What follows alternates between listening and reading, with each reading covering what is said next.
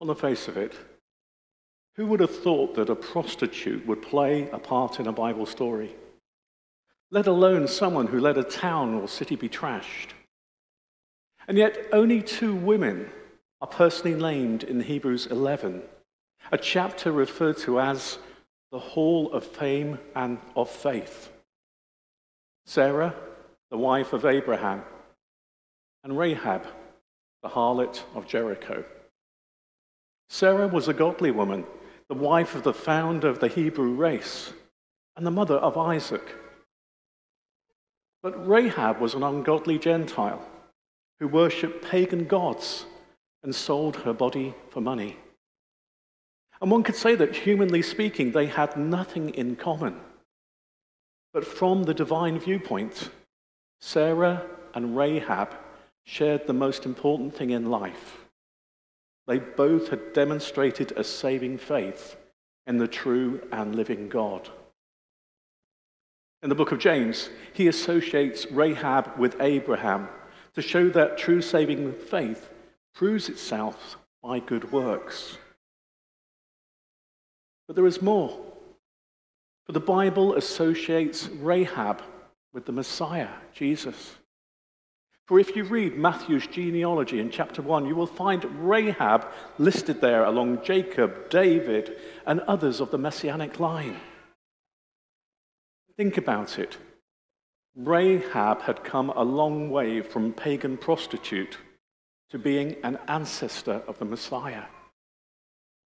But as Romans 5, verse 20 says, but where sin increased, grace abunded even the more. But bear in mind, the most important thing about Rahab was her faith. And Scripture reminds us that without faith, it is impossible to please God. But what kind of faith did Rahab have? Firstly, I would say courageous faith. In both the book of Hebrews and of James, they write as Rahab having a faith in Jehovah God even before the spies arrived in Jericho. Like the Thessalonians, she had turned to God from idols to serve the living and true God. Jericho was one of many city states in Canaan, each ruled by a king. Its size was about eight or nine acres. And there is archaeological evidence that doubles sorry, that double walls about 15 feet apart protect the city. And remember, Rahab's house was built into the wall. Now, Jericho was a strategic city in Joshua's plan for conquering Canaan. For after taking Jericho, which divided the land from north to south, it would be easier to, to defeat the cities above and below. You might remember that 40 years earlier, Moses had sent 12 spies into Canaan, and only two returned with encouraging report. So, after these 40 years in the wilderness, Joshua wanted to know for certain how the inhabitants of Jericho would react to the people of Israel. You see, Joshua knew that God had given him the land, and the people were sending out the spies not as a sign of unbelief but rather that that of a good general would want to know the enemy before war commences. And you can question how the spies managed to enter the city without being recognized as strangers. Or how did they manage to meet Rahab? I feel we must believe in the providence of God here as we watch this drama taking place. Rahab was the only believer who trusted in the God of Israel. And God brought her to the spies. One could question was she really a prostitute? As the Hebrew word for harlot can also mean one who owns an inn. But in both James and Hebrews, there is no escaping it. For they both use the Greek word that means prostitute. Don't you think it's remarkable how God, in His grace, uses people we might think as unsuitable or unstable, even. But God has chosen foolish things of the world, putting shame on the wise. And God has chosen the weak things of the world to put to shame the things that are mighty. Jesus was a friend of publicans and sinners.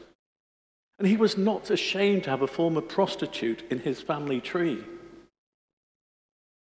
Rahab took a life in her own hands when she hosted the spies. But that was evidence in herself of her faith in the Lord. But answer me this how do we defend her lifestyle? How can we understand about her lying, about her guests? As believers, we should not tell lies. But maybe again, we are expecting too much from a new convert. Even Abraham and Isaac resorted to deception. And we must remember from only a few weeks ago how David fell from grace. Secondly, I would say she had a confident faith. You see, true saving in faith involves the whole personality. The mind is instructed, the, the emotions are stirred, and then the will acts in obedience to God. By faith, Noah being warned of God of things not yet seen, the intellect, moved with fear, the emotions, prepared an ark, the will. Now, Rahab's experience was similar. She knew that Jehovah was the true God, the mind. She feared for herself and her family when she heard about the great wonders he had performed, the emotions. And she received the spies and pleaded for their safety of her family, the will. Unless the whole character is involved, it is not the saving faith as the Bible describes it.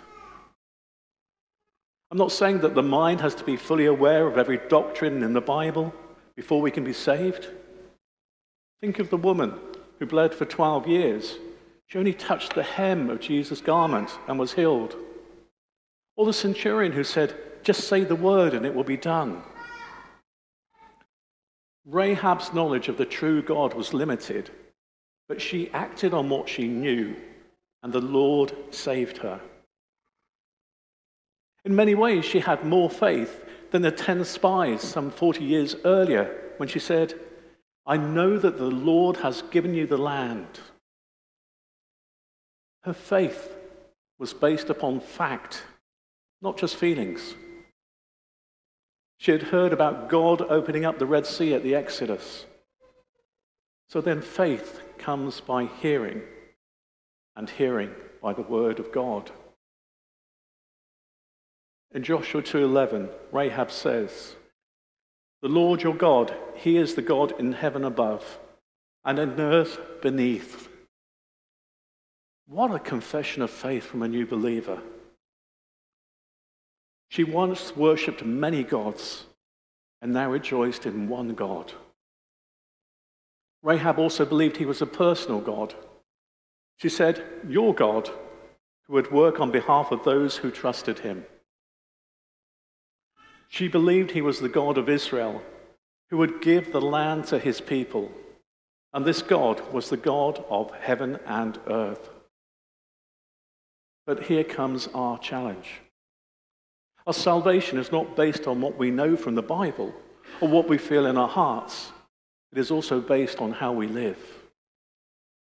If there has not been a change in our behavior, then it's doubtful we have been born again.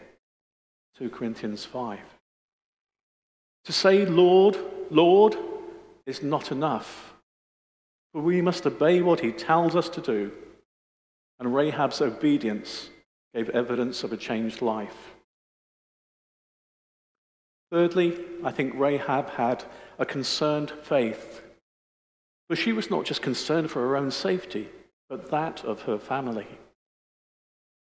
Remember when Andrew met Jesus?